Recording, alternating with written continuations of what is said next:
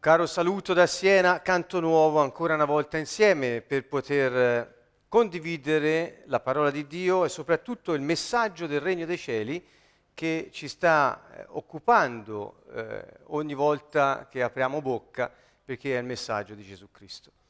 Dunque il piano di Dio, come vedete nella prima slide già inserita, ci porta subito al cuore dell'argomento. Ogni volta che noi parliamo del regno dei cieli, ogni volta che noi parliamo della cultura di questo regno, noi intendiamo dire l'influenza di Dio sulla terra attraverso l'uomo nel quale dimora lo Spirito Santo. Questo è il concetto base.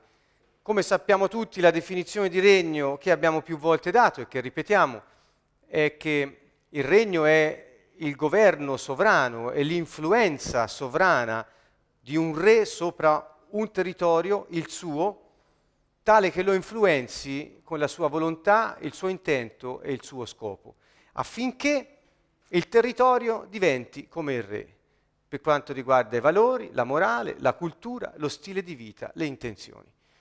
Quindi ogni re ha in sé il desiderio e lo fa, di trasferire il suo modo di vivere e di vedere le cose ai cittadini sui quali governa.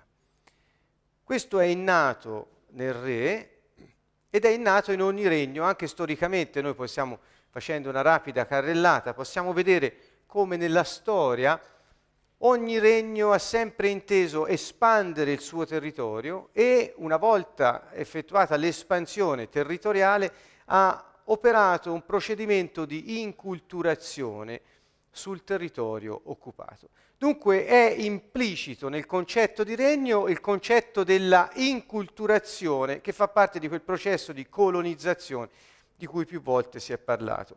Ma il concetto fondamentale è questo, un regno è l'influenza del re sul territorio, tale che il territorio diventa come vuole il re, e cioè come lui. Infatti noi sappiamo che solo nei regni è possibile parlare del concetto di signore, poiché soltanto un re è anche proprietario del territorio che egli governa, è suo, e non soltanto il territorio e ciò che il territorio contiene, ma anche i cittadini di quel territorio sono di proprietà del re medesimo.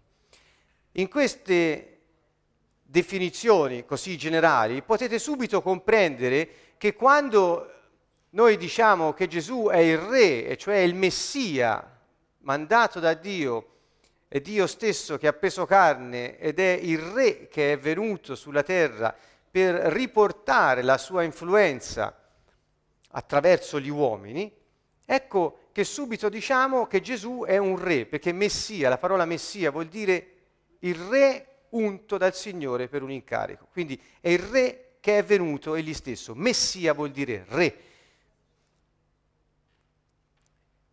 Dunque un re è Signore. La parola Signore, che tante volte noi pronunciamo, forse non sappiamo nemmeno cosa bene vuol dire? La parola Signore vuol dire proprietario, colui che è sovrano, cioè al di sopra di ogni cosa governa tutto ciò che è suo. Dunque questo ci porta a comprendere che ciò che il re dice è legge e nessuno può trasgredire la sua parola se vuole vivere nel suo regno. Piccoli, piccole pillole, concetti base, ci fanno subito capire che non possiamo parlare di Gesù Messia, del regno dei cieli riportato dal Messia sulla terra, se non abbiamo chiaro il concetto di appartenenza di noi e di tutto ciò che esiste a Dio e di sottomissione completa alla sua volontà. Questi concetti sono talmente semplici che a volte ci sembra anche fuori luogo dover insistere tanto per spiegarli e rispiegarli, ma non deve essere stato facile per le gente del tempo, sebbene fossero più pronti di noi ad accogliere il messaggio del concetto del regno dei cieli. Noi siamo molto più lontani dall'idea che ne avevano allora. Gli ebrei stavano aspettando il Messia, gli ebrei stavano aspettando il regno e quindi il concetto era già più familiare per loro Gli ebrei avevano visto regni eh, intorno a loro ed avevano vissuto nei periodi storici, loro stessi avevano un re. Noi non siamo abituati a questo concetto e quindi ci rimane più difficile entrare nella comprensione del messaggio stesso di Gesù. Ecco perché la volta passata abbiamo detto che Gesù forse è la persona meno compresa di questa terra. L'idea di Dio, dunque chiarito questo, l'idea di Dio è che una volta fatto il creato, preparata la terra come territorio straniero rispetto al cielo, perché? Perché il cielo, inteso in senso diciamo ebraico, cioè Dio stesso è, una, è, un'altra dimensione, egli è l'eterno, è colui che vive, la, la, la, sua dimensione è l'eternità, che non ha inizio e non ha fine. Gesù dice io sono l'alfa e l'omega.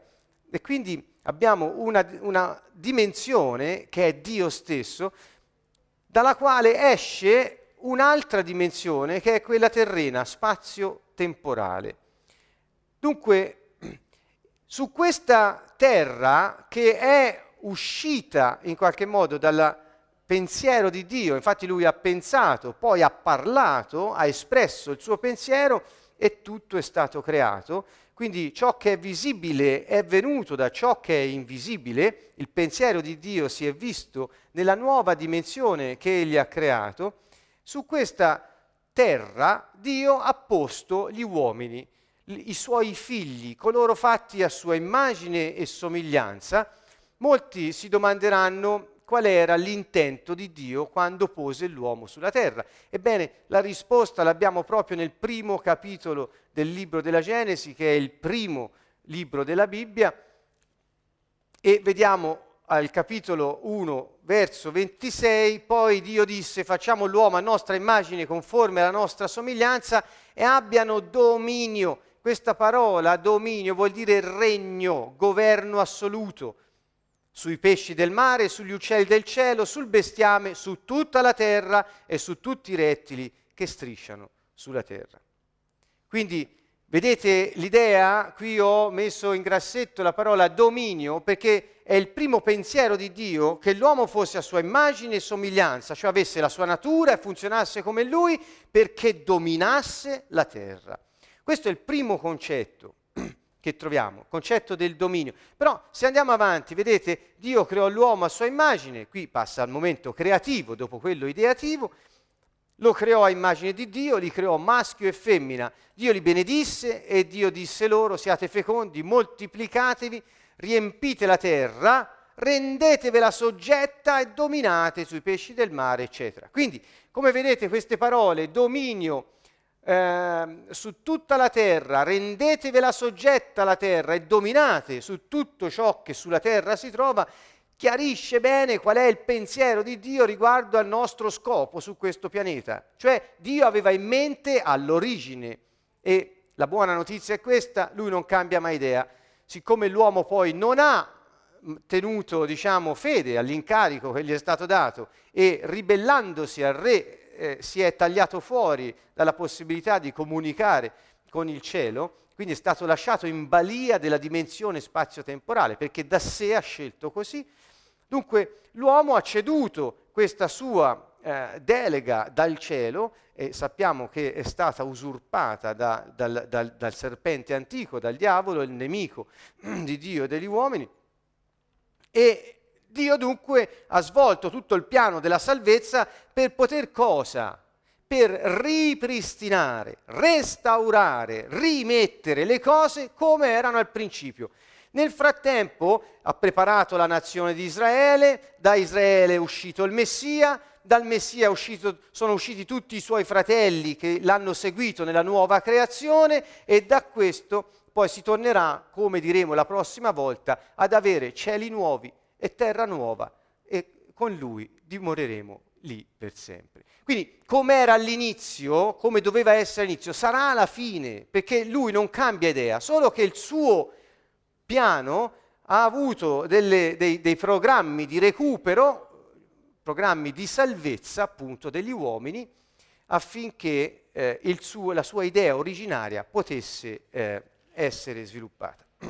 Quindi il desiderio di Dio era di dare ai suoi figli un territorio, um, un territorio perché lo governassero questi figli. Gli uomini avevano, vedete qui l'incarico, Genesi 2,15, gli uomini avevano l'incarico di coltivare e custodire la, la parte della terra che all'inizio fu loro data. Quindi, come abbiamo visto, domina, soggioga, coltiva e custodisci. Quindi se deve coltivare, l'uomo c'era qualcosa da seguire nel suo sviluppo, c'era qualcosa da far crescere e c'era qualcosa da custodire. Infatti il nemico era presente e il serpente ingannò Eva. Tanto vero che poi accadde quel che accadde al capitolo successivo, siamo al capitolo 3, dove c'è l'inganno. E vedete qui al, al, capitolo 3, qui siamo dopo che Eva ed Adamo si furono, eh, si, si furono, ribellati, troviamo Dio che domanda dove sei Adamo, interessante, non ho il tempo ora, lo faremo un'altra volta, ad Adamo Dio dice dove sei, mentre la donna dice cosa hai fatto. Quindi già da questo possiamo vedere che per l'uomo è un problema di posizione, per la donna è un problema di azione. Quindi eh, già questa è un'indicazione piuttosto interessante, ma la tratteremo un'altra volta. E eh, naturalmente a causa della ribellione, vedete subito Dio annunzia a chi? Al diavolo per primo il messaggio della salvezza. E cioè dice non per lui, ma gli dice tu hai fatto questo e io rimetterò le cose a posto, perché proprio da quella donna che tu hai ingannato uscirà una stirpe, intendendo il Signore Gesù Cristo, il quale ti schiaccerà la testa. Quindi questo è l'annuncio che tutto tornerà come lui aveva pensato. Ecco che il re qui parla e come capite bene che quest'idea originaria, cioè il cielo che si estende sulla terra attraverso i figli del Re Altissimo, il Signore, proprietario dell'universo intero e, di, e della dimensione eterna, Lui è l'Eterno, egli stesso viene a recuperare ciò che era stato perduto e restituirlo a chi? A quegli uomini ai quali fin dall'inizio aveva inteso affidare ogni potere sulla terra. Questo accadrà. Noi avremo tutto questo perché il piano, quando arriverà al suo svolgimento finale, vedrà una nuova terra, dei nuovi cieli e quindi noi saremo nella stessa condizione. Ora è un momento in cui il regno è già presente, noi siamo ripieni di questo re perché egli è venuto a dimorare in noi ed è il tempo di distruggere le opere del diavolo per poter invitare tanti non solo ad entrare nel regno, ma anche a godere del regno fin da questa vita. Ecco, questo in breve riassume il desiderio anche di Gesù che vedete in Matteo 6:10 insegna a pregare così, venga il tuo regno, sia fatta la tua volontà dove? In terra come in cielo. Vedete Gesù torna al piano originario e quindi dice il tuo piano era che la dimensione eterna la, il cielo si manifestasse in quella nuova dimensione spazio-temporale creata apposta per i figli di Dio perché avessero il loro territorio per poter esprimere la loro natura regale. Ebbene, Gesù torna a quel concetto originario perché egli stesso è Dio e dice pregate così che questo regno, questa influenza venga dal cielo sulla terra affinché la terra assomigli sempre di più al cielo. Questo è il concetto fondamentale. Gesù ci invita così. Ora io vi dico, quando lui dice venga il tuo regno, noi dobbiamo capire che cosa intende se sostituiamo regno con influenza e governo sovrano, capiamo subito che cosa sta dicendo. Gesù dice pregate così, Padre, venga la tua influenza sovrana su questa terra, come in cielo, venga il tuo governo sovrano su questa terra, come in cielo. Quando lo Spirito Santo è venuto, e la seconda parte di questo incontro sarà dedicata a questo, eh, sostanzialmente è il momento in cui il regno è tornato sulla terra. Quindi Gesù è venuto con lo Spirito Santo, il quale ha restaurato la connessione tra cielo e terra, venendo a dimorare negli uomini che hanno creduto in Gesù Cristo e lo hanno accettato come figlio di Dio, è il loro Salvatore e Signore. Dunque, quando diciamo venga il tuo regno, in realtà stiamo dicendo vieni Spirito Santo, né più e né meno poiché Lui è Dio, dimora dentro di noi che crediamo in Gesù Cristo e attraverso di noi manifesta la sua influenza, il suo governo sovrano sulla terra. sempre azionando la delega originaria data ad Adamo, domina, soggioga, coltiva, custodisce. Non scordate che l'uomo per dominare e soggiogare deve in qualche modo domare qualcosa e deve aiutare qualcosa a crescere e deve custodirla perché non si sciupi. Ci sono molte implicazioni, questo non è, non è ora il momento, ma volevo soltanto farvelo vedere. Quindi l'uomo aveva perduto non solo la relazione con il padre, quando Adamo ed Eva peccarono, non solo la relazione con il padre, ma cessata la relazione, ricordate, a causa del peccato non potevano più stare nel giardino, nell'Eden in cui erano stati posti e Dio li cacciò fuori perché da soli si erano esclusi della, dalla presenza di Dio. Dunque non solo fu interrotta la relazione con il padre, ma con l'interruzione di questa relazione persero anche perse la capacità di influenzare la terra poiché l'uomo di per sé, senza Dio, non può influenzare la terra, perché se colui che delega cessa di conferire i poteri al delegato, il delegato non ha alcun potere. Questo è un concetto un po' giuridico, qualcuno lo può capire meglio, qualcuno peggio, ma qui il discorso è semplice. Se è il Signore che ha dato la delega all'uomo, quando la comunicazione tra chi è delegato e chi ha, e chi ha dato la delega è cessa, il delegato sulla terra non sa più cosa deve fare, non ha più idea di cosa è, è, è giusto, di cosa è ingiusto. C'è un problema di direzione, può indovinare, può tentare di indovinare, ma senza questa connessione è impossibile per l'uomo poter influenzare la terra. Ed ecco che allora l'uomo diventa succube della terra al contrario di quello che avrebbe dovuto fare. Infatti oggi abbiamo gli uomini che sono eh, soggiogati da piante, sono soggiogati da cose, quando invece lo scopo originario era che le cose fossero soggiogate dagli uomini per il bene comune di tutti.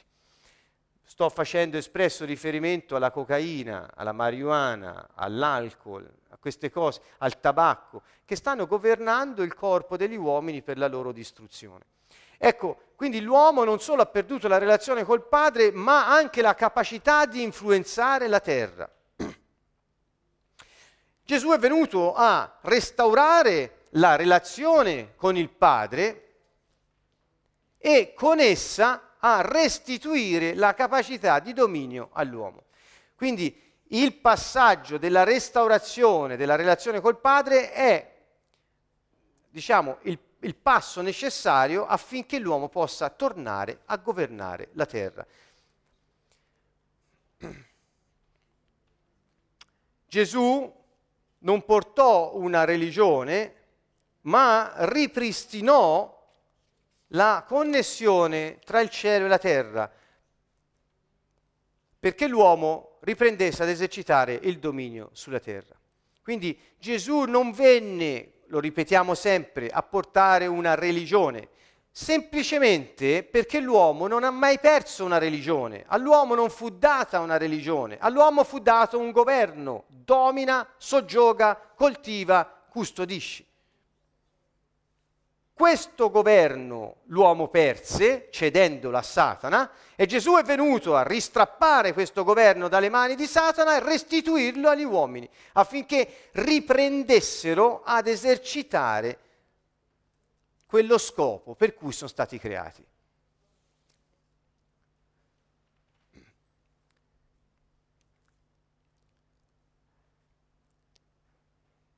Dunque,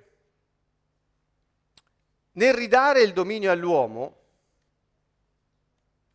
ecco che ci sono degli aspetti che noi dobbiamo eh, comprendere. L'intenzione che Dio aveva nel ridare il dominio all'uomo era che l'uomo sottomettesse il nemico di Dio, Satana, che si era ribellato a Dio e aveva strappato con l'inganno e la seduzione dalle mani degli uomini la delega che Dio aveva lasciato, riconquistare la terra usurpata da Satana ed esercitare l'autori- l'autorità di Dio sulla terra affinché il regno di Dio potesse venire sulla terra. la volontà di Dio fosse fatta sulla terra, la gloria di Dio fosse manifestata sulla terra. Quindi Dio creò quest'uomo non solo per esprimere se stesso con la sua immagine, ma anche per rappresentarlo. Questa è l'idea originaria, esercitando il suo dominio su tutte le cose. Quando Gesù è venuto a ridare il dominio perduto, l'ha ridato perché l'uomo distruggesse le opere di Satana con potere, la potenza dello Spirito Santo che viene a vivere negli uomini rinati in Cristo, riconquistasse la terra ed iniziasse ad esercitare quel dominio che era stato perduto. Naturalmente ancora qui possiamo vedere bene quanto importanti sono quelle parole di Gesù, Matteo 6, 10, 13, eh, abbiamo accennato prima, dove Gesù ci insegna a pregare che venga il regno del Padre che è nei cieli, venga sulla terra come in cielo e sia fatta la sua volontà. Dunque, quando Adamo tradì, lo ricordo ancora una volta, fu proprio il re in persona che venne sulla terra per togliere di mezzo quella razza umana derivante da Adamo stesso, l'ha tolta di mezzo e quando si è fatto eh, crocifiggere e si è fatto uccidere per poter togliere di mezzo l'uomo vecchio, noi diciamo, per tutti vuol dire i discendenti di Adamo secondo la carne, in sostanza mise fine ad una serie di eh, consegne di generazione in generazione del peccato, sostanzialmente, e della tendenza a peccare. Mise fine a tutto questo ed iniziò una nuova creazione. Lui stesso si chiamò, è chiamato da Paolo nella, lettera, seconda, nella prima lettera ai Corinzi il secondo uomo. Dunque Gesù è venuto eh, a porre fine ad una stirpe e ad iniziare una nuova creazione. Lui è chiamato l'ultimo Adamo ed il secondo uomo. Andate a leggere prima lettera ai Corinzi, capitolo 15, quindi è molto chiaro questo qui. Nel, nel programma di restaurazione, ascoltate bene, qual è il momento topico, il momento più importante, da dove riprende Dio a, di nuovo a sovvertire le cose sulla terra? in modo universale, non solo per un popolo, ma per tutti. Da dove riprende? Dall'uomo. Dio non ha ripreso dalla creazione della terra e dalla creazione di nuovi cieli, di, un, di, una, di una creazione nuova partendo dalle cose, come aveva fatto all'origine, perché il danno si era provocato sull'uomo delegato a governare le cose create. Dunque Dio riparte dall'uomo, togliendo di mezzo quella stirpe ormai corrotta ed iniziandone una nuova. Chiunque si riconosce in lui, chiunque si sottomette a questo re, rinasce di nuovo come cittadino del regno dei cieli e ricevendo lo Spirito Santo in sé può iniziare di nuovo a distruggere le opere di Satana, riconquistare terreno perduto e governare sul terreno riconquistato. Questa è la fase dove noi siamo.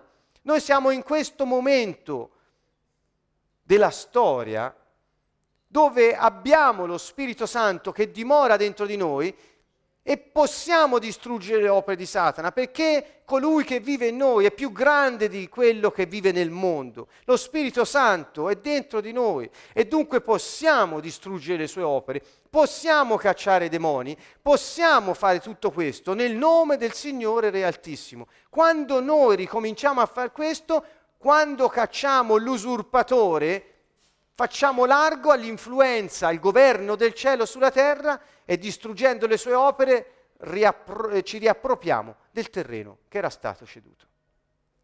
Dunque, in questa situazione possiamo vedere che quando Gesù arrivò, la prima cosa che disse, presentandosi alla gente in modo pubblico, fu proprio questa cambiate mentalità. Perché dovendo tornare a un concetto di dominio e di governo, passando attraverso la distruzione delle opere del diavolo, non avrebbero potuto capire se non cambiando mentalità. Nelle vostre Bibbie avete in, eh, eh, scritto che Gesù apparendo eh, all'inizio del suo ministero disse eh, pentitevi, eh, cam- pentite, la maggior parte delle versioni dice pentitevi, il regno dei cieli è vicino. Allora, questo pentitevi nella versione greca, appunto, che è quella originale che noi abbiamo, è metanoete, cioè, scusate la parola, non è una parolaccia, è una parola greca, che vuol dire semplicemente cambiate mentalità.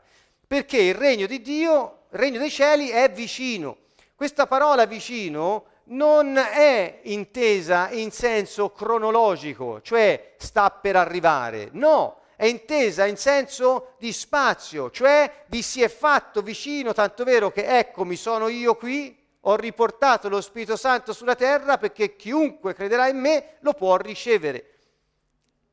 E quindi è riconnesso attraverso lo Spirito Santo al Padre. Gesù è venuto per, ri- per, riportare i cuori dei padri verso i figli e quelli dei figli verso il Padre. Gesù è venuto a riconnettere il Padre con i figli. Una volta rifatta la connessione, come lo Spirito Santo, lo Spirito del Padre, lo Spirito di Gesù, Dio stesso viene a abitare nei figli, ecco la connessione più connessa di così, diventano tutt'uno in questo modo i figli sulla terra possono riesercitare sulla dimensione spazio-tempo la stessa capacità di influenza e di governo assoluto del Padre che è nei cieli. Dunque questa è l'opera fatta da Gesù. Ha tolto di mezzo il vecchio, ha iniziato una cosa nuova e attraverso questa nuova generazione, nuova creazione, tutti quelli che vivono in Lui, nel suo spirito, del suo spirito, fanno quello che ha fatto lui e anche cose più grandi. Queste sono le parole di Gesù.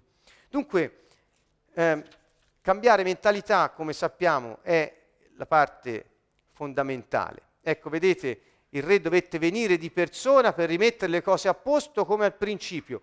Tolse di mezzo Adamo, dette inizio a una nuova creazione, ripartendo dal secondo uomo e dimostrare come Adamo avrebbe potuto e dovuto vivere. Cioè, quello che ha fatto Gesù è l'azione di un re che domina sulle circostanze, è un re che è completamente autonomo nel decidere, non si fa influenzare dalle circostanze, ma le domina, placa tempeste, cammina sulle acque, caccia i demoni, guarisce i malati e porta messaggi di speranza, di consolazione, di vita a tutti quelli che lo ascoltano.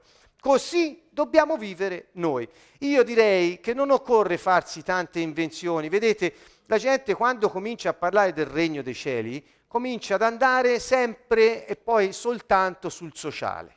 Questa è una cosa che ho sentito fare molto spesso e sempre di più purtroppo, il che non vuol dire che non dobbiamo andarci, ma qui in Italia, con diciamo, il clima religioso che abbiamo vissuto, eh, specialmente negli ultimi eh, decenni, voglio dire, quelli che abbiamo vissuto noi, della mia generazione, parlo quindi per me, non so voi, ma eh, questo sforzo verso il sociale c'è stato, ma ha completamente portato via l'attenzione da quella che è la potenza spirituale dell'appartenenza al regno dei cieli.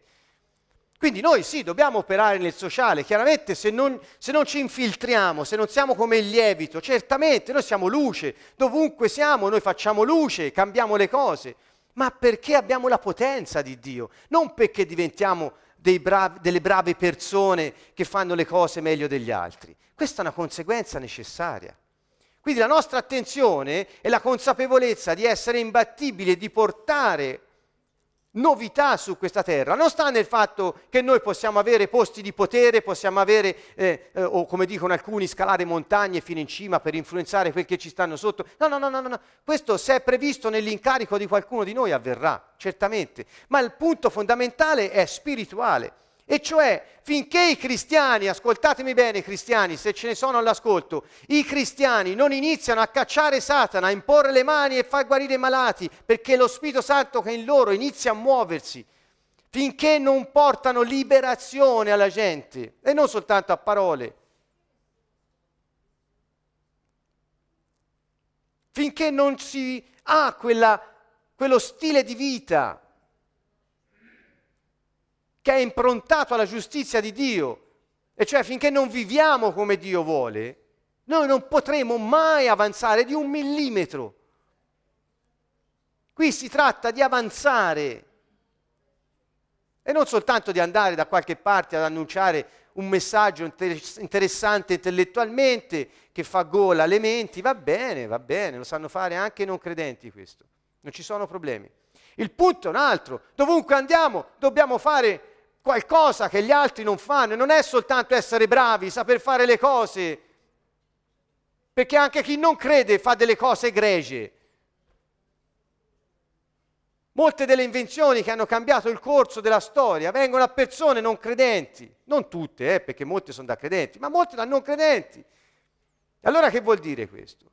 Vuol dire che questa è una capacità in tutti gli uomini, ma la potenza spirituale che abbiamo ottenuto noi credendo in Gesù Cristo non è per noi, è per riconquistare il terreno perduto, cacciare il demonio che si è insediato illegittimamente sulle persone, sulle cose, sui sistemi, ha creato sistemi, gabbie di morte per creare povertà, creare malattia, creare corruzione.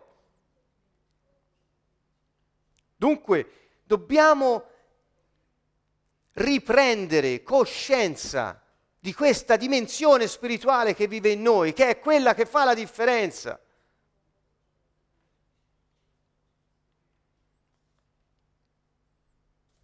È chiaro, la buona notizia è il regno dei cieli, cioè la buona notizia è che lo Spirito Santo è venuto, ora vive dentro di noi e noi possiamo iniziare a vivere nell'amore tra di noi e con i nemici. Numero uno, Gesù disse amatevi gli uni gli altri come io vi ho amato. Numero uno, number one, amarsi gli uni gli altri come, amato, come Gesù ha amato noi e amate i vostri nemici. Questa è la prima cosa che noi dovremmo dimostrare al mondo. Eh? e poi iniziare ad avanzare intorno a noi, distruggendo gli inganni satanici, dando il messaggio giusto e cacciando i demoni. Gesù ha fatto questo. Gesù dava il messaggio, cacciava i demoni e guariva i malati. Non è che è andato a fare il presidente di una SPA in Israele. Non l'ha fatto. Né è andato a capo di un qualche cosa che già c'era o si è inventato qualcosa di sociale che potesse essere leader nel settore. Che vuol dire questo? Vuol dire che l'aspetto spirituale è primario, fondamentale, perché lo ripeto, qui in Italia, in Europa, ci siamo persi dietro alle cose solo sociali per i cristiani e hanno dimenticato la dimensione spirituale. In altre parti, buone opere, ottime, ma senza la potenza dello Spirito Santo non si avanza di un centimetro. Infatti, nonostante le tante chiese, ancora la gente muore di fame, ancora ci sono le guerre, ancora c'è povertà, ancora ci sono lotte religiose. Che vuol dire? Qualcosa vuol dire che è sbagliato. Qualcosa non ha funzionato. Qui ci siamo spinti troppo da quella parte.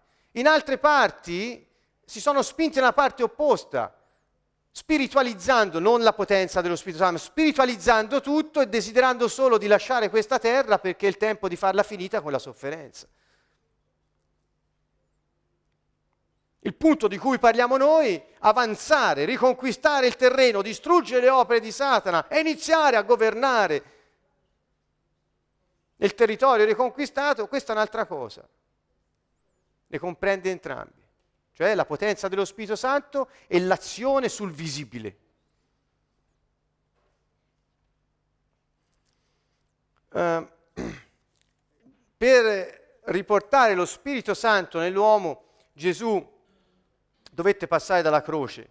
Quindi l'abbiamo detto più volte, la croce non era lo scopo eh, ultimo di Gesù, ma era il processo necessario per poter realizzare lo scopo ultimo, che era quello di riportare lo Spirito Santo nell'uomo.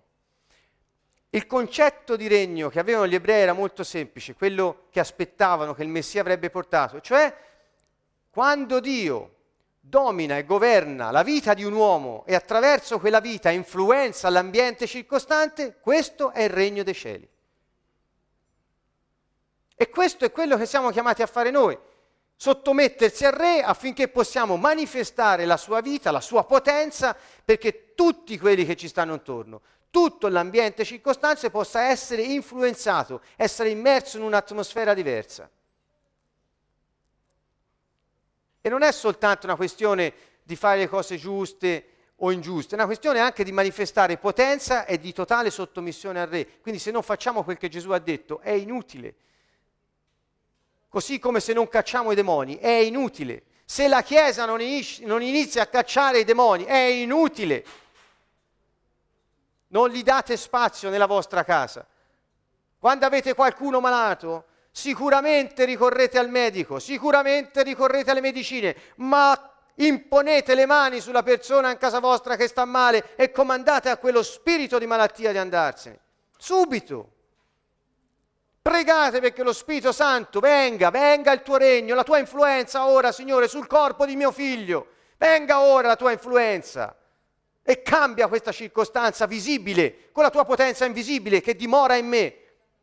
Fatelo, fatelo, vedrete cose eccezionali, non per il gusto di vederle, ma perché si manifesti la gloria di Dio. Perché se vivi per il gusto di vederle, fai come Simone il mago, non c'è nessuna differenza. Simone il mago, per chi non lo sa, era un personaggio eh, descritto negli Atti degli Apostoli che era tanto interessato allo Spirito Santo perché poteva procurargli gloria e quattrini in sostanza. Ecco, quindi non è questo certamente quello di cui stiamo parlando. Tanto Gesù era concentrato sul regno, sullo Spirito Santo nell'uomo, regno, Spirito Santo nell'uomo, che dopo risorto, dopo che era risorto, lui subito andò dagli apostoli, subito disse ricevi lo Spirito Santo, stette con loro 40 giorni e parlò loro del regno dei cieli, solo dopo se ne andò. E cosa successe in quei dieci giorni di tempo, da quando se ne andò a Pentecoste? Loro stettero a aspettare che venisse il regno di Dio sulla terra. E quindi lo Spirito Santo scese con potenza, trasformò la loro vita. Ecco, quindi se lo scopo primario, ultimo di Gesù fosse stato eh, essenzialmente quello di andare sulla croce, eh, non sarebbe rimasto quei 40 giorni dopo a parlare soltanto del regno per ridare lo Spirito Santo alle persone. Quindi vedete, il re è tornato in patria, eh, ora usiamo questi termini così eh, facili per, da, da, capirsi, il re è tornato in patria, Gesù è sceso al cielo eh, e ha mandato il suo spirito sulla terra per assicurare la connessione con il cielo. Gli ambasciatori del re in terra hanno di nuovo la capacità, l'autorità, la potenza di vivere come il re e di distruggere le opere del diavolo per riconquistare il territorio e colonizzarlo, renderlo simile al cielo. Questo è quello che è successo quando eh, avvennero quei fatti e chiunque crede in Gesù Cristo può tornare a quegli stessi fatti.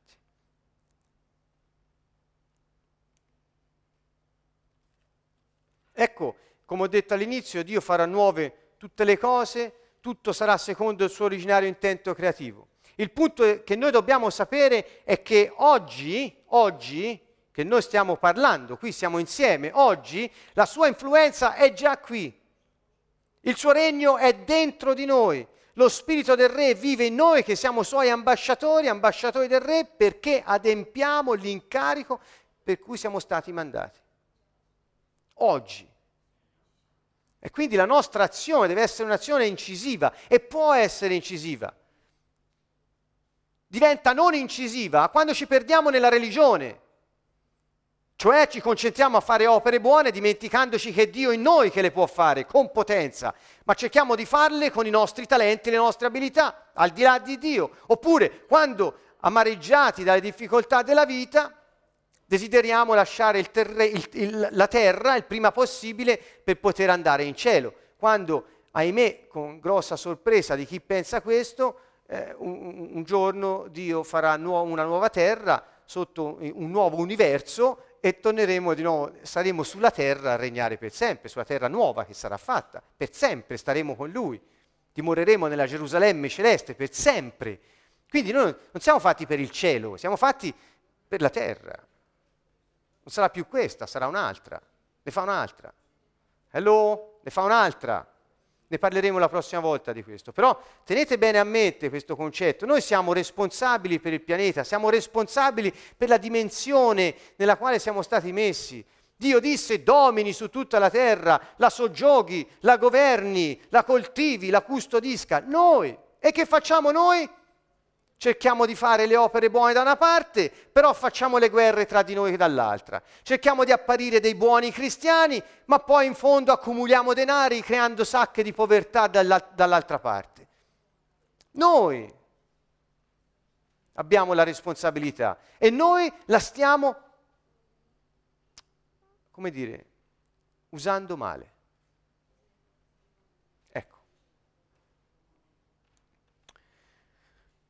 Il punto è questo, se lo Spirito Santo è venuto a dimorare dentro di noi, noi possiamo agire così come vuole il Re. Sappiamo che noi siamo il Tempio dello Spirito Santo. Sappiamo che noi dunque siamo la casa di Dio su questa terra. Quando un uomo non si sottomette al Re, ma si piega ai sistemi di questo mondo, praticamente offre la sua persona, la casa, ad un altro spirito che non è lo Spirito Santo. E come vedete qui, come vi ho scritto, è l'uomo che è conteso. Perché l'uomo che è conteso?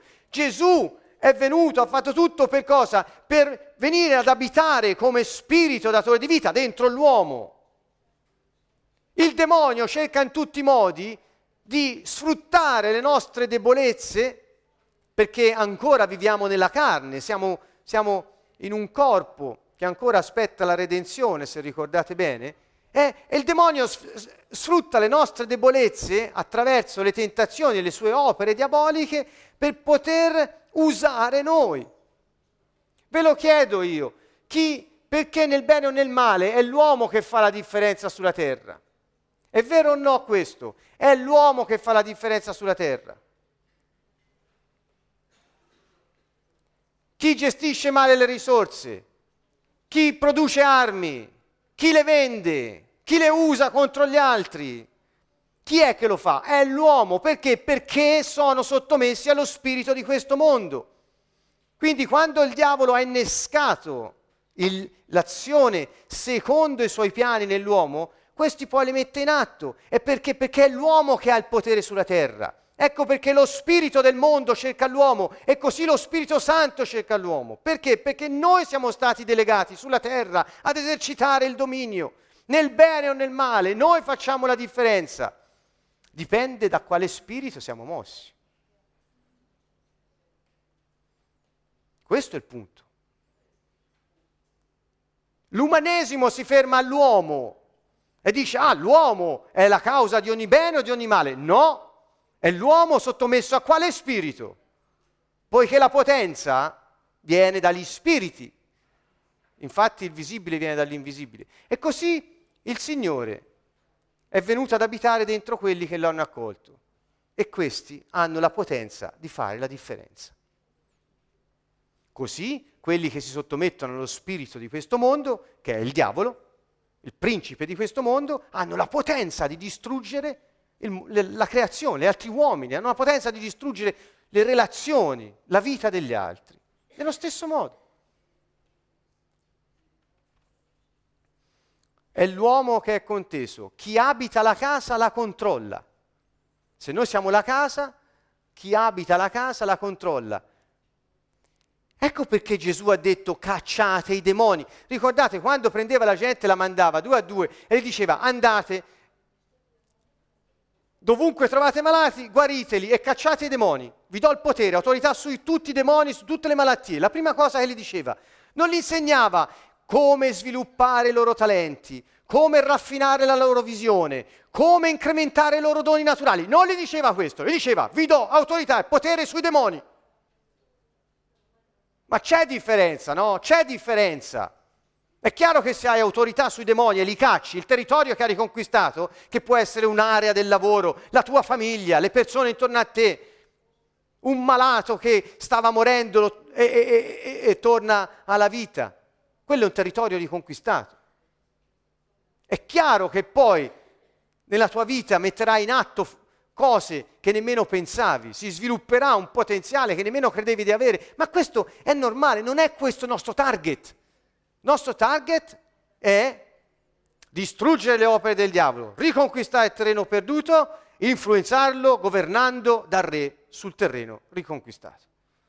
Questo è il nostro target. Ora, infatti, chiunque persevererà fino alla fine sarà salvato. E la Bibbia ci parla di un gruppo di vincitori. Tenete duro. La perseveranza è una cosa che ci viene da Dio, perché è una qualità della fede, quindi non ci manca, ci manca solo il volerla esercitare. Abbiate perseveranza nella fede. Bene, mi sembra che ora io debba quasi chiudere, mi dispiace perché volevo arrivare ad una cosa importante, lo faremo, questa domanda tenetela per voi per buona, chi vive in te? Dunque guardate, se è l'uomo che è conteso, ogni volta, anche in questo momento, sii consapevole di questo, sei un oggetto di contesa. Appartieni a Dio, ma Dio non ti forza perché ti ama e qui ti lascia libero di decidere se lasciare che Lui abiti dentro di te o se lasciare che il diavolo ti usi. È una scelta. Ricordate, Gesù disse o con me o contro di me. O servite Dio o servite il denaro, mammona, questo demone dell'avidità del denaro. Non si possono servire due padroni. Quindi se non servi il Signore, ne servi un altro che è il principe di questo mondo. L'uomo è conteso. Chi controlla la casa è quello che ci abita dentro. Se sei consapevole che puoi fare la differenza su questa terra, la domanda è chi vive in te? Come si fa a dirlo? ecco qui la risposta, lo dice la tua cultura. Come si fa a dire? Lo dice la tua cultura. Come si fa a dire che noi siamo italiani? Beh, lo dice la nostra cultura, perché quando andiamo in Polonia noi non possiamo mangiare alle 5 e mezzo del pomeriggio e non possiamo andare a letto alle 9. Mi dispiace, ma non ce la facciamo. Non possiamo mangiare gli spaghetti col ketchup. È impossibile per noi. Non possiamo mangiare gnocchi dolci al posto della carne. Non, è impossibile. Non è che non è buono, ma non ci si fa. Perché non, perché non ce la facciamo? Perché non è la nostra cultura. Dunque, da cosa si vede che siamo italiani? Dallo stile di vita, da come mangiamo, da come viviamo, da come gesticoliamo. Guardate me, è un continuo, un continuo. Perché? Perché sono italiano. Quindi il nostro stile di vita è ciò che manifesta chi siamo. E non c'è bisogno di sforzarvi, vi assicuro che io sto gesticolando molto, ma non mi sforzo per niente, proprio per niente. Perché? Perché sono italiano. Quindi un cittadino del Regno dei Cieli, per natura, senza sforzarsi, appena vede qualcosa che non va, capisce che c'è una potenza spirituale del maligno che è all'opera e ha il desiderio di andare lì e distruggerla. È naturale, non ci posso fare niente. A me succede, non so a voi. Quando parli con qualcuno, lo vedi depresso, lo vedi strano, lo vedi che sta male, hai il desiderio di distruggere quei demoni che lo stanno affliggendo. Il desiderio di riportare quel territorio che è quella persona afflitta dai demoni sotto il governo di Dio. Questo è il desiderio. Questa è la nostra cultura. Non ci possiamo fare niente. E la nostra cultura va di pari passo, perché la nostra cultura ci dice che non possiamo commettere adulterio. Io ho preso solo questo esempio, uno più facile, eh? Uno più facile. Non perché l'adulterio non sia di moda, è molto di moda purtroppo, ma pensate alla, all'accumulo di denaro. Eh? Per esempio, un principio di vita, filosofia. Ebbene sì, Gesù è il mio filosofo preferito. Il mio stile di vita è questo, dice Gesù. E ce lo insegna, ce lo spiega. Abbiate lo stesso stile di vita, fate quello che ho fatto io. Se non fate quello che vi dico, è inutile mi chiamate Signore, Signore. Non vi conosco, non me ne frega niente di voi a quel punto, perché non siete sotto di me. Allora, per esempio, Gesù dice, se ami il denaro, hai un problema con me. Se qualcuno ti chiede qualcosa, dagliela. Se hai prestato dei soldi e non te li possono ridare, lasciali in regalo. Ebbene, questo è lo stile, ora fa, faccio degli esempi non tanto banali, ma insomma, semplici. Ebbene, quando voi vedete qualcuno intorno a voi che non vive così, potete capire che non è un cittadino del regno dei cieli.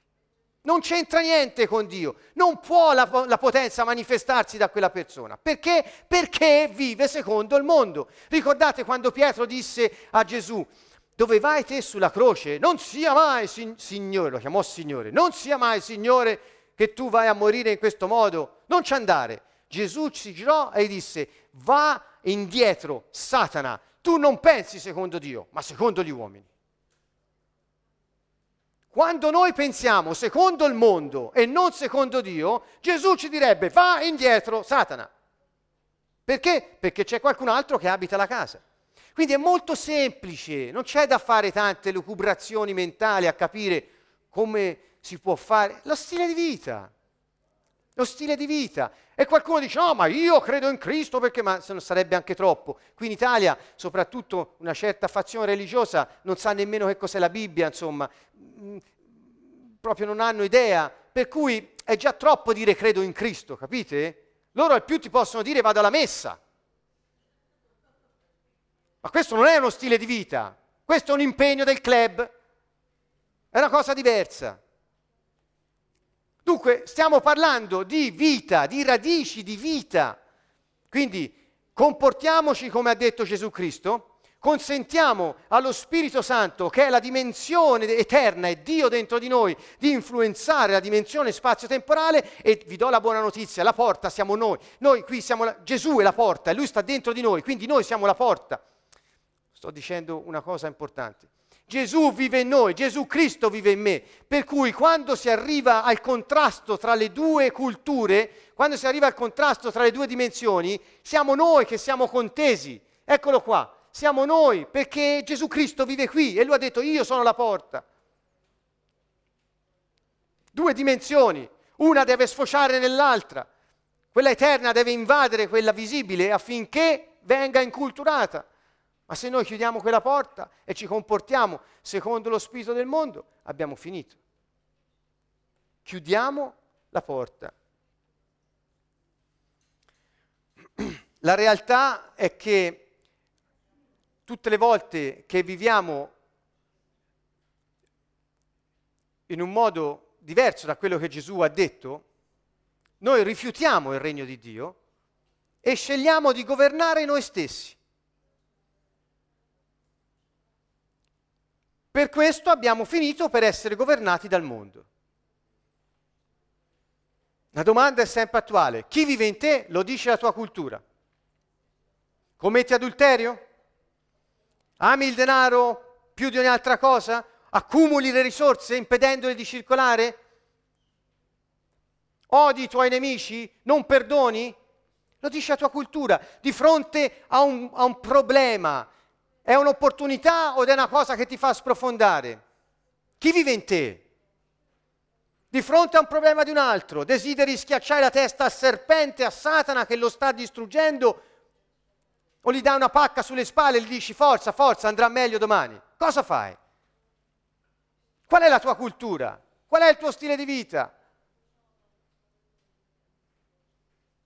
Ricordo a tutti una volta, era una delle prime volte dopo la conversione, parlo di me, Fabrizio e Angela, avvenuta nell'anno 2000, quindi non, non, non tanto tempo fa, eh, che c'era una nostra amica conosciuta da poco che era molto disturbata da spiriti immondi. E noi non sapevamo che cosa fare.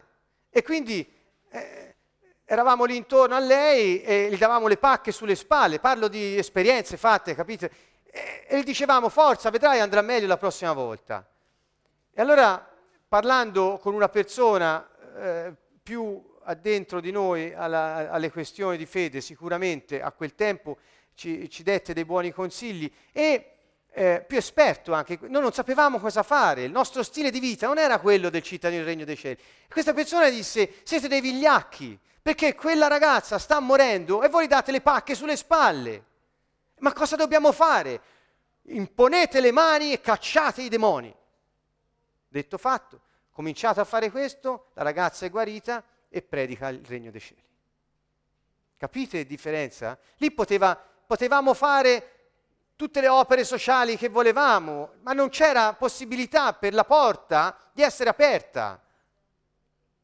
Quindi aprite questa porta nel nome di Gesù Cristo, lasciate che Gesù Cristo viva in voi. Come ve lo devo dire? In quale lingua? Aprite quella porta, vuol dire lascia che Gesù Cristo viva in te. Qualcuno dirà no, ma io sono battezzato, no, ma io credo in Cristo, io sono nato di nuovo. Dite quel che vi pare, a secondo di dove vi siete iscritti.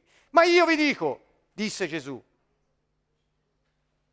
qual è il tuo stile di vita? Qual è il tuo stile di vita? Qual è la tua cultura? Chi vive in te?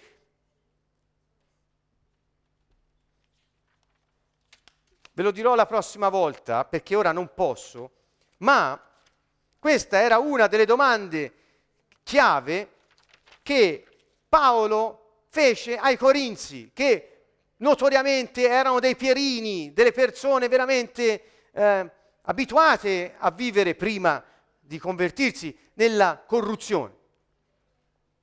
E Paolo disse al, al, al al tredicesimo capitolo di questa lettera, gli disse, ora esaminate voi stessi, attenzione bene, eh? esaminate voi stessi, non altri, voi stessi, perché la gente guarda sempre gli altri, no, guarda te stesso, che fai? Guarda, chi, qual è la tua cultura? Allora, esaminate voi stessi se siete nella fede.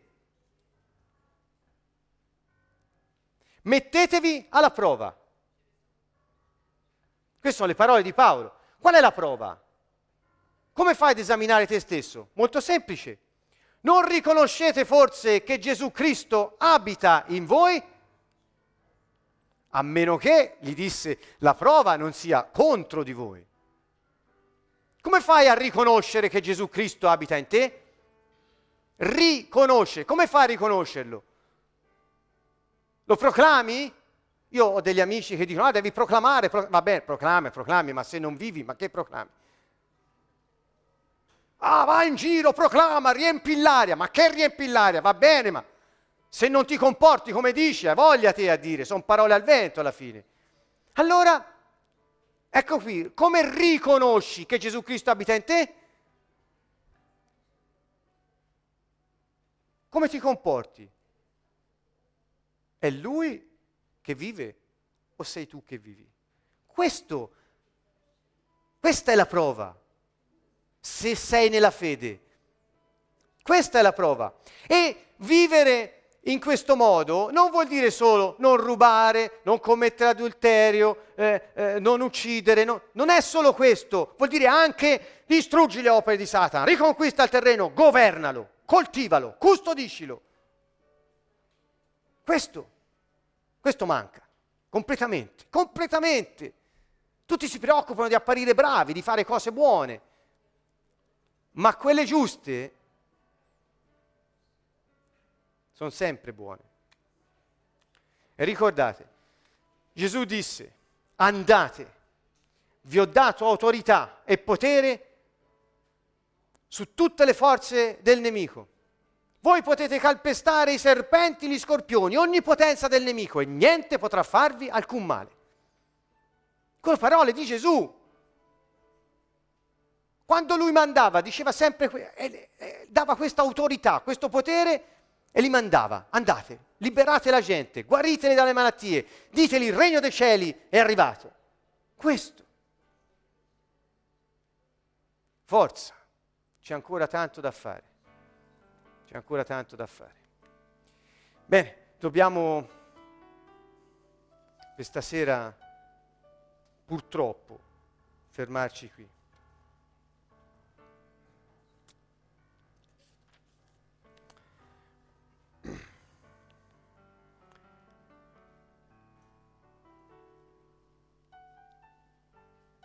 La religione ti dice di avere paura del diavolo. La religione ti fa credere che il diavolo sia più forte di te. La religione ti fa credere che solo alcuni possono cimentarsi in azioni di liberazione. La religione ti fa desiderare di lasciare la terra e nel frattempo di sopportare la sofferenza facendo opere buone per compensare quello che non hai avuto. Una tragedia. è una tragedia.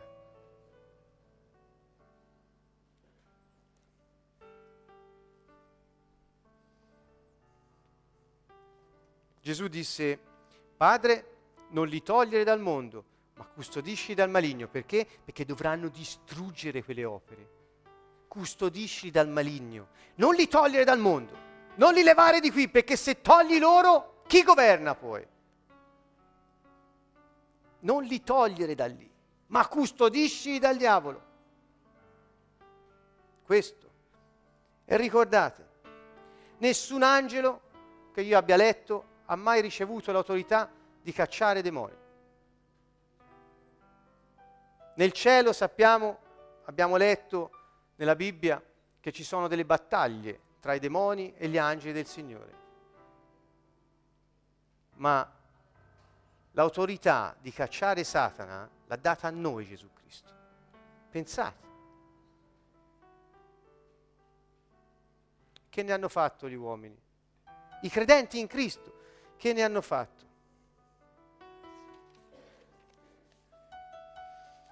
Bene, con questo meditiamo. Per la prossima volta parleremo dello Spirito Santo in noi e dell'azione dello Spirito Santo. Parleremo di terra nuova, di cieli nuovi e della trasformazione a cui siamo destinati nella gloria. Per dare un ampio respiro a questo messaggio.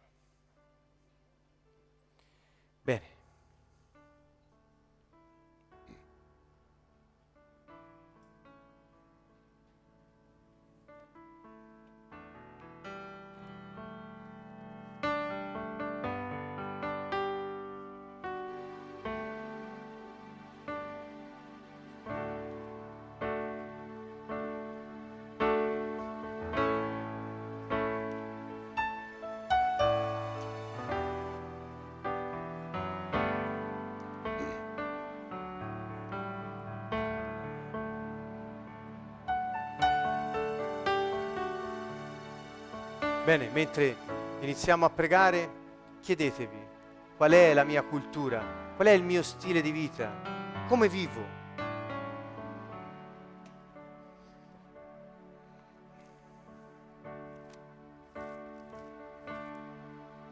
Ancora una volta vi aiuto. Amate i vostri nemici? Fate del bene a quelli che vi odiano? Benedite quelli che vi maledicono? Pregate per quelli che vi maltrattano. Porgete l'altra guancia a chi vi percuote. A chi vi leva una cosa, gliene date anche un'altra. Date a chi vi chiede. A chi prende del vostro, glielo chiedete indietro. Fate agli altri quel che vorreste fosse fatto a voi. Prestate perché sperate di ricevere. Amate i vostri nemici Fate del bene e prestate senza sperarne nulla. Perdonate. Condannate la gente. Cacciate i demoni. Pregate perché i malati guariscano imponendo le mani. Esercitate l'autorità che vi è stata data.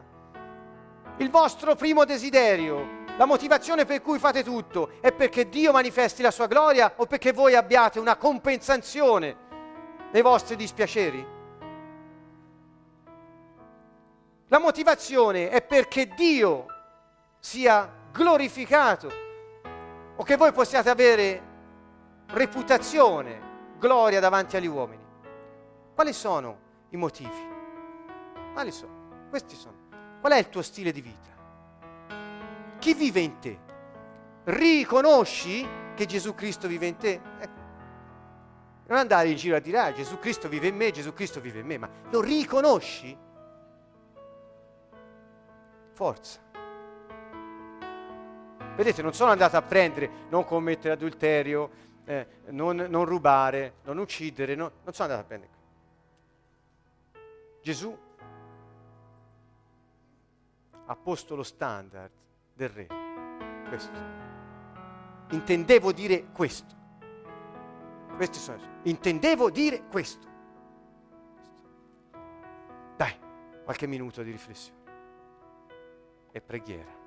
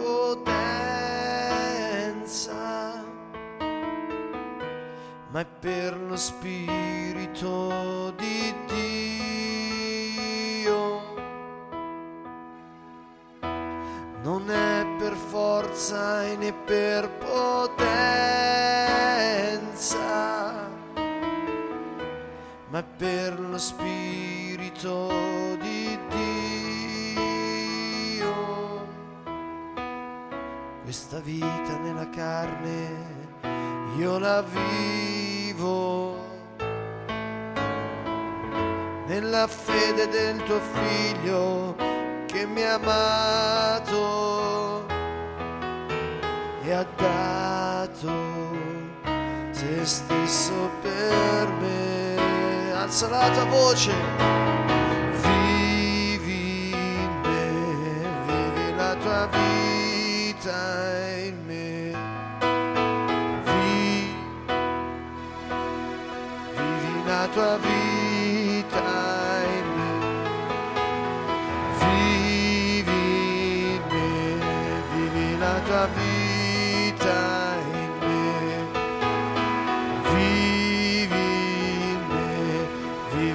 tua vita in me.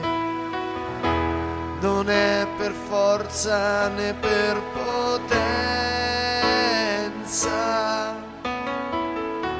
ma è per lo Spirito di Dio.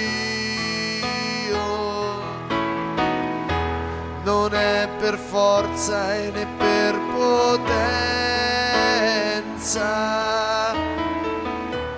ma è per lo Spirito di Dio. Questa vita nella carne io la vivo, nella fede del tuo figlio che mi ha amato e ha dato se stesso per me.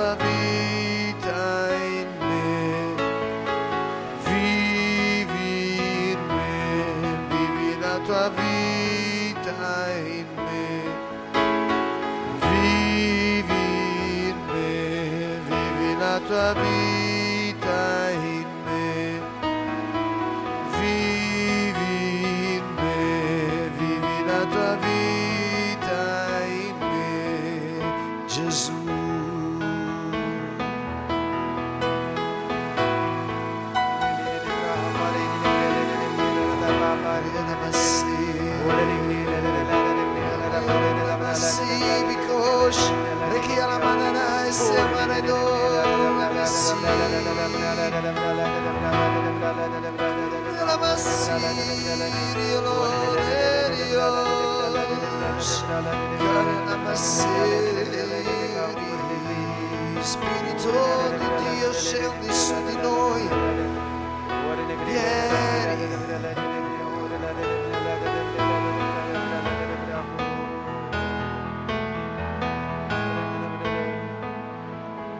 Chiamati a sé i dodici, diede loro il potere di scacciare gli spiriti immondi e di guarire ogni sorta di malattia e di infermità. E poi li inviò dopo averli così istruiti. Strada facendo, predicate che il regno dei cieli è vicino, vicino. Guarite gli infermi, risuscitate i morti, sanate i lebrosi, cacciate i demoni.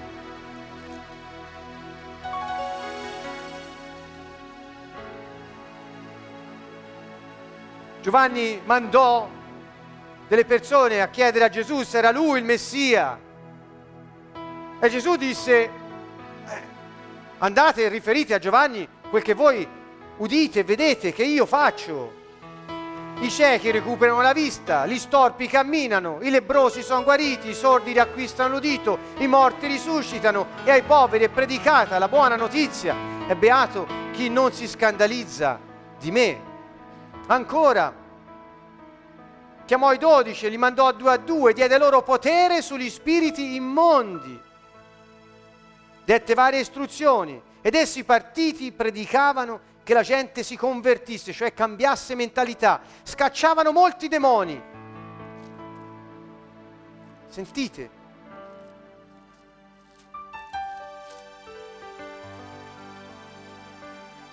E Gesù disse, questi saranno i segni che accompagneranno quelli che credono, nel mio nome scacceranno i demoni parleranno lingue nuove, prenderanno in mano serpenti, se berranno qualche veleno non recherà loro danno, imporranno le mani ai malati e questi guariranno.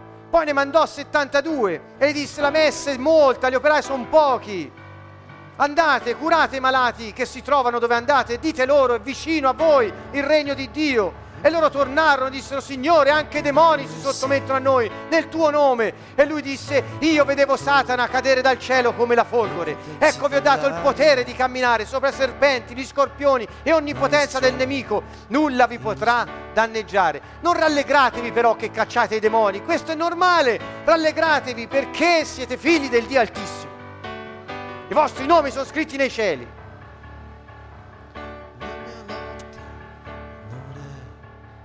Contro carne e sangue, mai contro Preghiamo. le potenze Siamo vincitori nel nome di. Gesù Cristo. Siamo vincitori. La mia lotta non è contro carne e sangue, ma è contro le potenze dell'aria. La mia lotta non è contro carne